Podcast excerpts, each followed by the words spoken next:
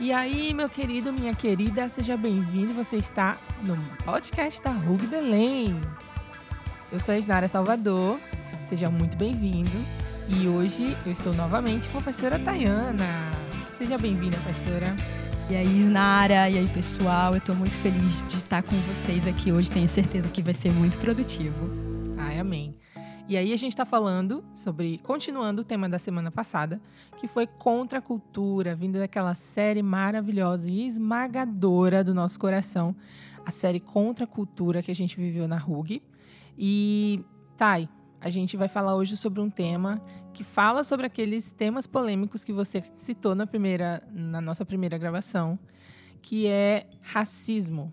A gente vem aí de um momento em 2020 em que esse tema está muito em alta, é, devido principalmente a um evento que aconteceu, a uma morte né, trágica de um, de um rapaz nos Estados Unidos, o George Floyd. E aí, depois disso, nós vimos uma série de manifestações na internet, nas ruas, e até hoje esse tema tem reverberado com muita é, com muita frequência, a gente tem visto todos os dias mais e mais manifestações. E aí eu quero saber como é que o Evangelho responde a isso. Muito bom, muito bom. O Evangelho responde a isso definindo o racismo como ele é: pecado. Então, a primeira coisa que a gente precisa entender é que quando a gente pensa sobre o Evangelho, a gente está falando em devolver a Deus a autoridade que sempre foi dele. É Deus que define as coisas, ele é o criador e nós somos criaturas. Como criador, ele tem autoridade. Então, por exemplo, você está usando aqui na minha frente um óculos agora, Snara. Imagina que o teu óculos não soubesse a razão pela qual ele existe. O propósito pelo qual ele existe. Então, o óculos começa a se perguntar: para que eu existo? Para que eu existo?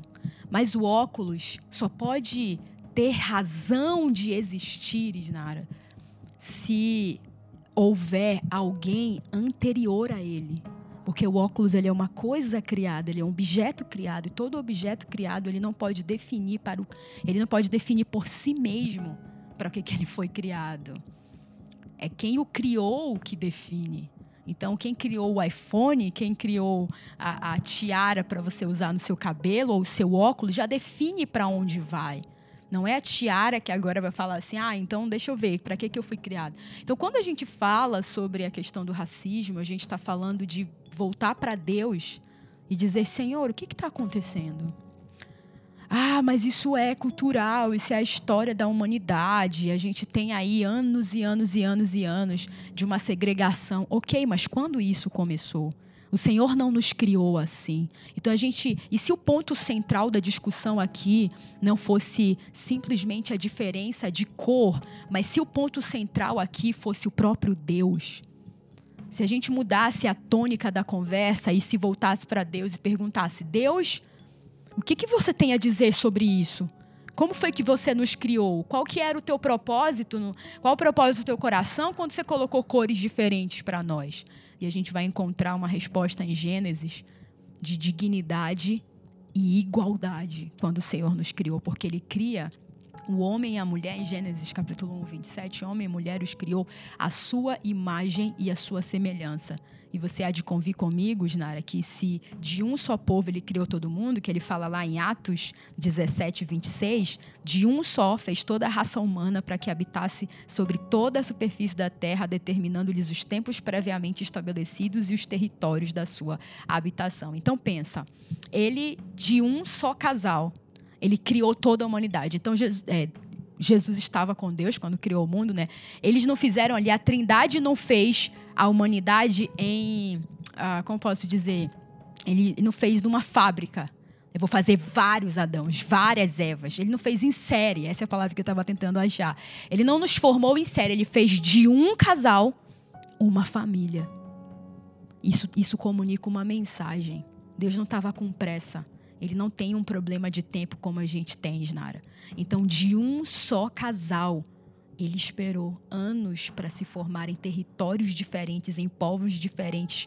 A ideia do coração de Deus era que fôssemos uma família na terra. Onde foi que a gente perdeu isso? Essa é a pergunta, onde que a gente perdeu isso? E a resposta está no capítulo 3 de Gênesis, no pecado. Desde o pecado, a gente começou a olhar diferente um para o outro. Um irmão olha para o outro irmão. Caim olha para Abel e fala: Eu quero matar você. Eu rejeito Deus e quem vai decidir sobre a sua vida sou eu. E aí essa conversa aí é, é, impressionante, mas a gente começa, o evangelho responde em Gênesis capítulo 3, onde o racismo começa. E ele chama o racismo do que ele é. E a ideia é se voltar para o Senhor para obter essas respostas. Cara, é, isso é muito real. E isso confronta a nossa mentalidade, porque a gente sempre tem a tendência, eu pelo menos, tenho a tendência de achar que é uma coisa, como você falou, começou agora, é cultural. A história do mundo sempre foi assim. Só que realmente a, o evangelho é perfeito e ele traz a resposta certa pra gente. E aí, Thay, como é que as igrejas podem se posicionar nas questões relacionadas ao racismo? Como é que uma pessoa, por exemplo, uma vítima de racismo é, na sociedade, pode encontrar na igreja um posicionamento que represente ela? Muito bom. A igreja é o ambiente social, Isnara, que deveria ou que melhor representa o coração de Deus na terra. A igreja é o ambiente de representação do coração de Deus na terra. Então, como a igreja responde isso? Em primeiro lugar, crendo e vivendo o evangelho. Uma pessoa que chega numa igreja jamais deveria encontrar nessa igreja um ambiente hostil a ela, por qualquer motivo que seja, muito menos essa questão racial. Então, eu vou te falar por mim. Eu cresci na igreja desde os 8, 9 anos de idade. E eu vejo que a igreja é o exato ambiente, a igreja que eu faço parte, a igreja quadrangular, de sabe, de uma representatividade, de uma criatividade. Eu sempre convivi com pessoas diferentes ao meu redor, não são iguais a mim, de diferentes culturas, de diferentes etnias, sabe, de cor diferente. E essas pessoas, elas não estão ah, simplesmente no banco. Elas possuem um espaço, elas possuem voz, elas possuem autoridade. Nós temos pastores, líderes, né? Ok. Nós temos pastores, líderes que lideram nossos movimentos, os nossos grupos que, que são negros e como nós convivemos em amor, em harmonia, em graça. Mas o que acontece, Isnara, é o que eu estava respondendo antes. É um problema do coração. Sabe, às vezes a gente quer que a igreja ela seja aquela que vai responder, por exemplo, para a sociedade num lugar de uma justiça pessoal, de uma justiça própria. Então, assim, aqui na igreja, Isnara, a resposta para o racismo é: todos são tratados iguais a gente não vai dar uma, uma especial atenção para os negros, para os pretos, para os pardos. A, a, nossa resposta é todos serem tratados com igual dignidade. Por quê? Porque a partir do momento que eu dou uma especial atenção, eu já estou fazendo de novo racismo. Você consegue entender? Então a resposta que a igreja dá é a mesma que o evangelho dá todos são tratados com igual dignidade diante de Deus. E às vezes a gente vem cercado de, de conversas, né, enfim, culturais e de algumas ideias culturais que, que não acreditam nisso, que não acreditam no evangelho como suficiente.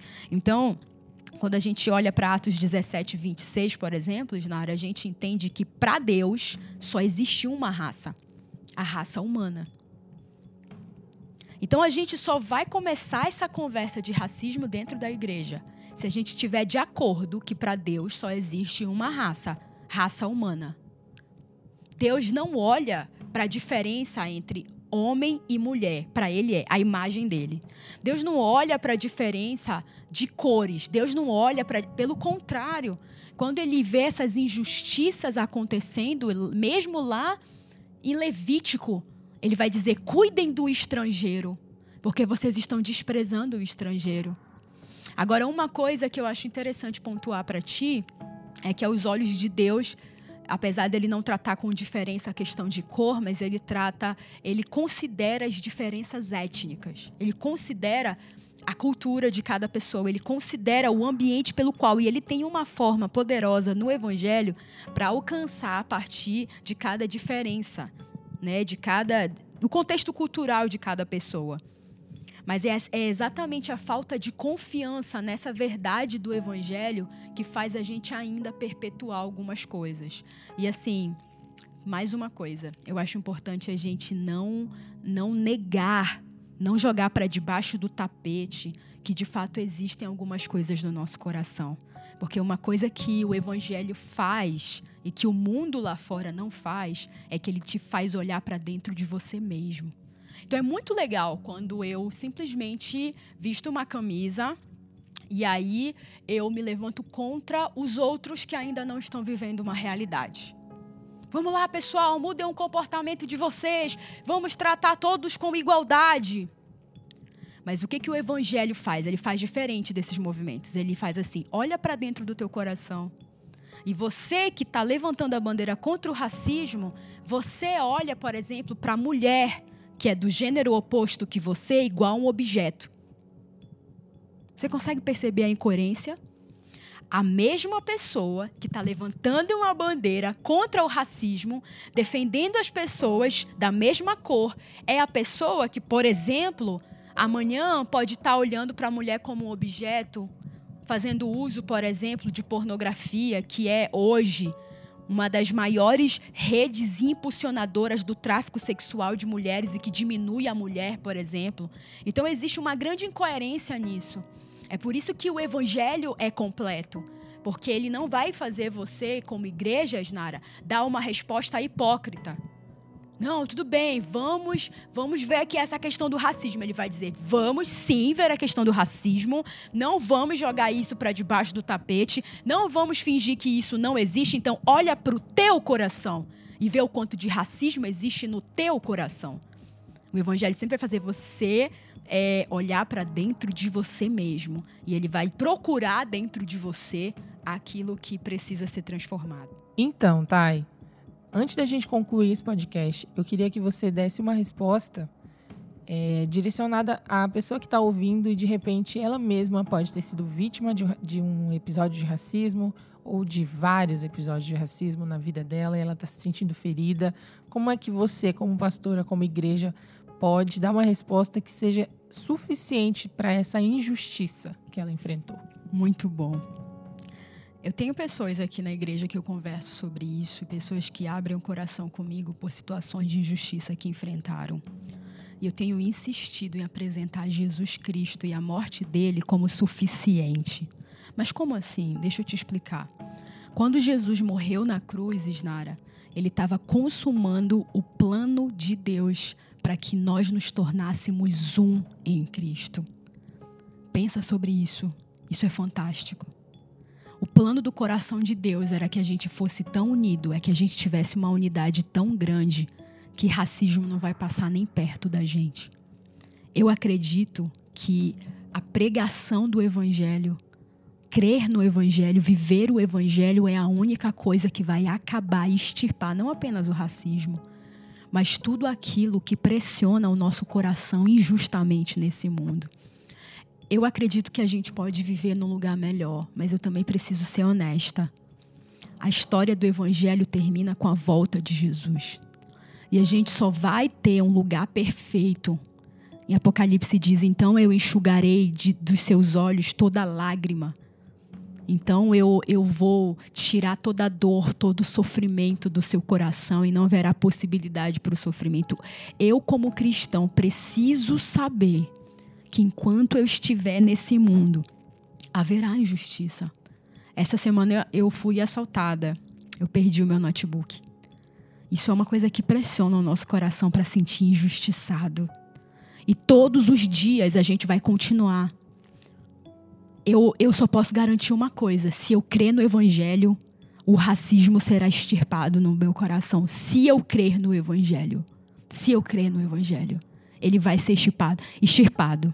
não pela minha força, não porque eu quero ser um ser humano melhor, não porque eu sou uma pessoa socialmente tão boa. Não, eu sou mal.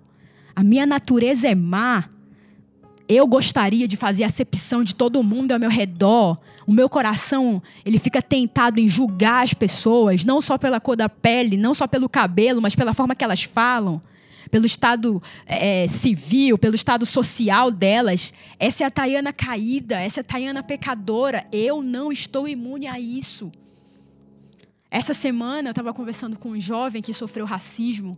Ele falou assim, pastora, como? Ele falou exatamente isso. Como que eu vou simplesmente ignorar as pessoas? Essa semana no meu trabalho, uma pessoa. Ele já falou assim, tratando com diferença. Ele mesmo falou assim, uma pessoa branca. Não precisa a gente falar isso, mas tudo bem já está na mente da pessoa a diferença, né? Uma pessoa branca me acusou de que eu era ladrão, de que eu teria pegado algo. Que, que horrível!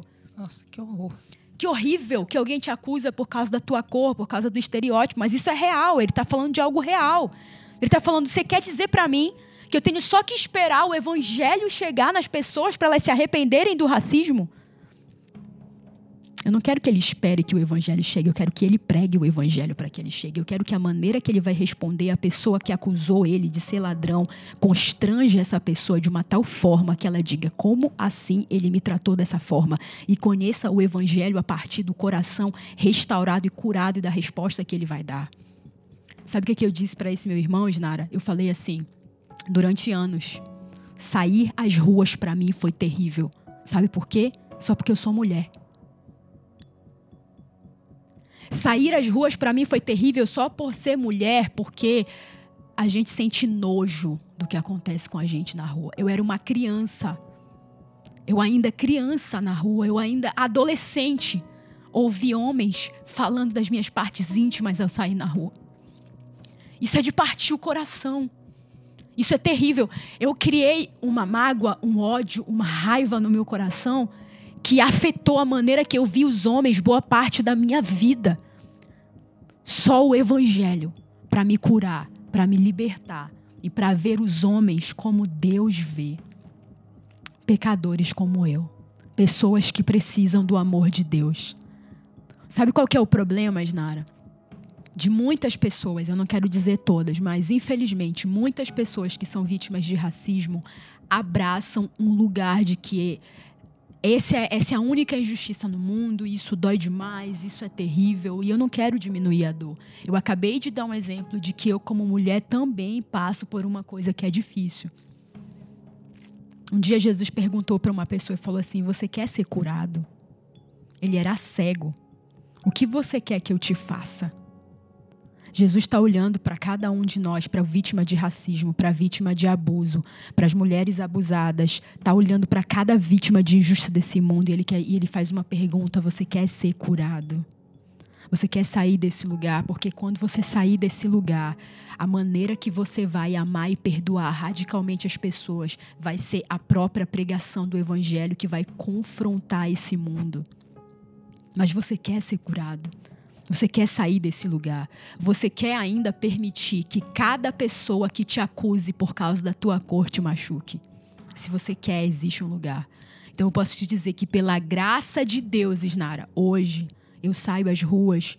Se eu ouvir um homem falar qualquer palavra contra mim, eu oro por ele mentalmente eu oro por ele. A Bíblia fala assim: orem por aquele que vos perseguem, ore pelos seus inimigos. Isso é ser contracultural. Eu falo, Senhor, ele não te conhece. Eu comecei a responder o que Jesus responde. Sabe, ele não sabe o que faz. Perdoa, Senhor. Então, se você está sendo vítima de racismo, você está me ouvindo, o Evangelho vai te fazer um convite. Perdoe, ele não sabe o que faz. Mas perdoar significa concordar que a injustiça continue. Jamais você é o primeiro que vai viver a justiça, Cristo. Só que a justiça de Cristo não é a justiça que às vezes você está esperando. A justiça de Cristo vai te dizer: eu tenho misericórdia, eu tenho arrependimento e eu tenho perdão. Olhe nos olhos da pessoa que foi racista contra você e fala: o mesmo espaço de arrependimento que eu encontrei está disponível para você. Se arrependa do que você está fazendo. E eu quero encerrar dizendo, Isnara, que eu reconheço dentro do meu coração. Eu fiquei procurando, sabe, dentro do meu coração, quando eu li sobre racismo, se eu tinha feito alguma coisa na prática, se eu tinha falhado, se eu tinha. Eu não encontrei algo prático, mas eu encontrei pensamentos do tipo, ah, eu não sei se eu me relacionaria com uma pessoa de cor diferente da minha, e eu entendi que ali existia um racismo, mesmo que velado, mesmo que disfarçado, e eu pude me arrepender diante de Deus, eu pude falar, Senhor, o evangelho propõe arrependimento. Não arrepende um arrependimento hipócrita que fala assim para os outros: mudem o comportamento de vocês, mas o meu coração não muda. Não, o Evangelho propõe esse arrependimento que eu estou falando aqui, que começa por mim, parte para a minha prática de vida, porque eu perdoo os outros e confronto com o meu perdão. E aí então eu proclamo esse Evangelho. E aí então eu converso com as pessoas ao redor, seja qual for a injustiça que estiver acontecendo. É isso que está no meu coração. Amém. Que dizer, né? Que dizer agora? Nada, não sei nem como terminar este podcast. Meu querido minha querida, se você ficou ouvindo até agora, muito obrigada. E a gente se encontra na próxima segunda-feira com mais um podcast da Rugby Belém. Tá? E você quer agradecer? Eu quero agradecer e eu quero deixar para quem está nos ouvindo até aqui Efésios capítulo 2, verso 12 a 14. Se apegue a essa esperança. Vocês estavam naquele tempo sem Cristo, separados da comunidade de Israel, estranhos às alianças da promessa, sem esperança e sem Deus no mundo. Mas agora, em Cristo Jesus, vocês que estavam longe vieram para perto pelo sangue de Cristo, pois Ele é a nossa paz. De ambos os povos fez um só, derrubando a parede de separação em seu corpo Gente, que incrível isso! Derrubando a parede de separação em seu corpo e desfez a inimizade que existia entre nós. Então, quero te falar, assim como Martin Luther King disse naquele discurso incrível, eu tenho um sonho. Se você alimentar no teu coração o sonho do evangelho, o sonho do evangelho é fazer um povo só, uma família em Cristo agora, para a glória de Deus. Todos que forem da família de Deus serão curados de dentro para fora. Sonha comigo em ver o mundo inteiro salvo, porque o mundo que conhece a Cristo é um mundo sem racismo. Uau, é isso aí. Então é isso, galera. Ficamos por aqui. E na próxima segunda-feira tem mais um podcast. Não perca!